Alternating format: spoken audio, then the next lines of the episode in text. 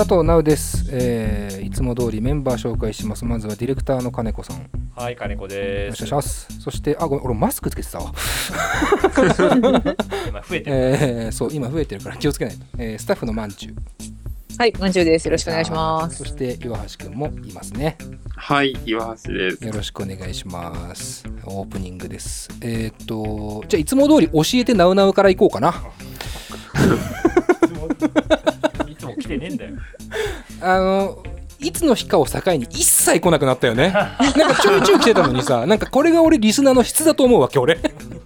リスナーの質なのか、俺らの番組の質なのか分かんないけど、一切来てないですね、教えてなうなう。で、今日オープニング何喋ろうかなと思って、全然、なんか、ネットフリックスでさ、そのクイーンズ・ギャンビットっていうさ、あのチェスのね、ドラマあるんですけど、皆さんご存知ですか？見てないですか？見てないです。うん、その話しようかなと思ったらなんか金子がそんな話してもしょうがないみたいな顔してて。俺に何を求められた 俺は何を一体求められてるんだろうと思いながら。ただ紹介したいだけなんだけどって思いながらこうトークテーマじゃなんかある？みたいな話をしてたら出てこないし。いやあったよその小室圭さんの話とか。無理なのよあの技術的に。話術的に無理。あの皇室はいじれないから。そんな技術ないから俺。プレステ5。らプレステ5の話したらどうと。その話の方が全然つまんなくない？俺のクイーンズ・ギャンビットの話はひたすら無視するけど。なんかすっごい新たなトークテーマ出してくんだけど。それで先週小林麻也で大失敗してんだからさと思いながらもマジでテーマないなって思ってたらなんかアプリをその話題をこのテーマで喋れみたいなアプリあんじゃないのみたいな。そう。だからこれが普通ラジオ番組っていうのはお便りが来てそれがトークテーマになるわけじゃないですか。そのお便りが来ないからないんだよテーマが。ねそれを アプリ上でもはや生み出そうっていうそれ何の意味があるのと思うけど なんかあった。せっかくだからやってみようか会話が100倍盛り上がるって書いてあった。100倍はすごいよ。結構今でももう5倍ぐらいは盛り上がってるからね。普通のテンションちょっとじゃあやってみて。トピッカーっていうアプリ。トピッカー？でなんかこうクリックするといろんな、ただトッピックが出てくる。話題うん。がランダムで出てくる、ね。これをじゃあ次のトピックってそうそういうのね。うん。押しました。あすごい。てるてるてる危うく騙されそうになった話。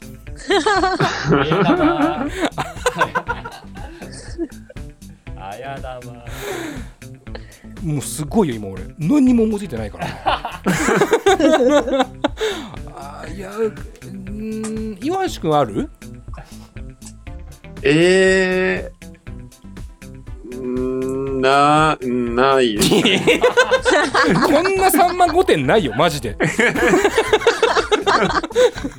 司会者も。司会者もパネラーも何もないテーマを出すないですねお前アンケートちゃんと書いたんかって言われる。怒られちゃうよさんまさんに。かりそめ天国とも言えるよね。テーマ来るけど、ま、マツコも有吉も何も言わない。いやないな。地獄ですね。次。次。押しました。あ来ましたよ。もう二度と〇〇しないと思ったこと。あうーん。まんちゅうなんかある？いや、ないですね。これを配信して何になるんだよマジで。これを配信して何になるの？ねえ。俺ら何してんの？12年間ぐらい。マジで。わざわざ集まってさトークテーマねえなっつって。トピックアットアプリあるよっつってさ。トピック出して。全員に聞いたら何もないって。俺ら何してんの今まで。分かりやすいのあったよ。なんかこう。なんかジブリで好きな映画とかあー。答えられそうなやつとかああああんの？うんじゃあもうもう一回押してみよう。もう一回だけ押してみよう。はい。私が経験したちょっと怖い話。いやいや逆にありすぎるってそれは 急に 急にありすぎるよ。だってね ちょっとした怖い話なんかずっとだから、まあ、毎年やってるし毎時間起きてるよ。言おうと思えば。夏で。これは夏。ここは。何もやばくない？何も言わないって誰も。何もテーマに沿わないって。じゃあうんうんうん。いや入ってうん。入ってうん押し言ってくれたら押すわ。あの岩ティが。ああはいはいはい。岩ティが押してる感じで。ああなるほどね。じゃああー。ヨッティスタートストップね。うん。あストップは勝手にしちゃうから。ああそうかそうじゃあちょっとヨッティ振って。振って。はい。え今のは振り振りなの？返事なの？どっちなの？だからこはい。ういうことをやりたくないんだってそのやりたくないっていうかこういうことをやってどうすんだよ？マジで。俺ら何やってんの？本当に。俺この間あの急にトークテーマ出てきちゃったけどこの間あのキングコングの西野さんいるでしょ？今すごいやり手じゃないですか。あのプペルの絵本書いてそれ映画化になって。でその人があのあれかな？千鳥とか博多華丸大吉が出てるあのあの番組「鉄板いただきます」うん。出ててあの今の時代に合わせた仕事をしなきゃいけないとかって言ってたんですよ。で、えーまあ、芸人さんはまず仕事なくなりますっていう話をした。なぜかというと、今芸人さん YouTube 行ってますよね。でこれってこうテレビの仕事がないとかあの今の時代に合わせてみたいなことを言ってるんだけども YouTuber のことをちょっと下に見てると。なんで YouTuber には基本的に負けちゃいますと。なぜかというと YouTuber っていうのは YouTube の方が効率がいいからそこで稼いでいるわけです。でテレビに出る YouTuber っていうのはギャラなくてもいいんですよ。それは看板でしかないと。考え方的には。で看板としてテレビに出て YouTube を見てもらってそこで収益が出ればいいから極端な話ギャラゼロでいいっていうタレントがめっちゃ出てくる可能性があると。だから今高いギャラをもらってる芸人は結構危ないっすよ。考えた方がいいっすよって話をしてたでこの後じゃあメディアとして何をその主軸に置けば今後そのビジネスとして上に上がれるかコンテンツとしてタレントとしてどう上に上がれるかって話をした時に西野さんが今後は耳のメディアですっていうわけ。耳を。なぜならまだ耳は開いてるってわけその視覚ではもう占拠占領できないとその人間を。ただ耳に関してはまだ開いてるから耳で何かを聞きながら何かをやったりっていうことができる。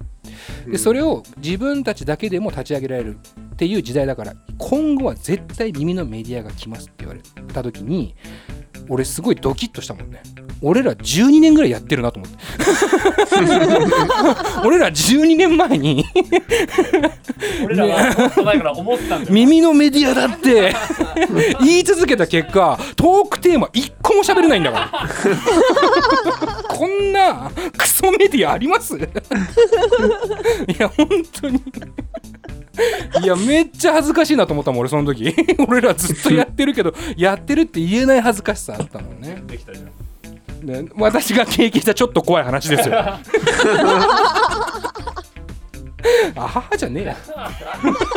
なんだこの話、えーまあ、ゲストゾーンからが本番だと思ってくれればいいわな、うん。えーというわけでこの後ゲスト紹介へ参りましょう。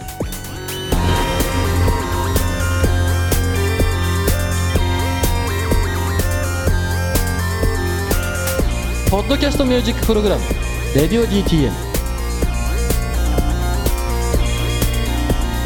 この番組はスポンサー大募集中の「レディオ DTM」の制作でお送りします。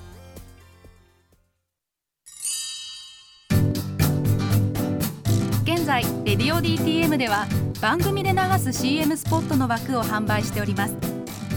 毎月3万件を超えるアクセス数がある音楽番組を使って効率的にイベントの告知や企業 PR などをしてみませんか？詳しくは番組サイト内の特設ページをご覧ください。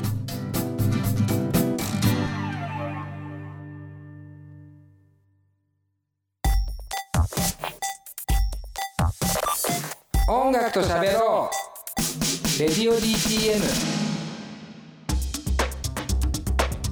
はい今回のゲストですが、えー初登場になります。さよ姫坊。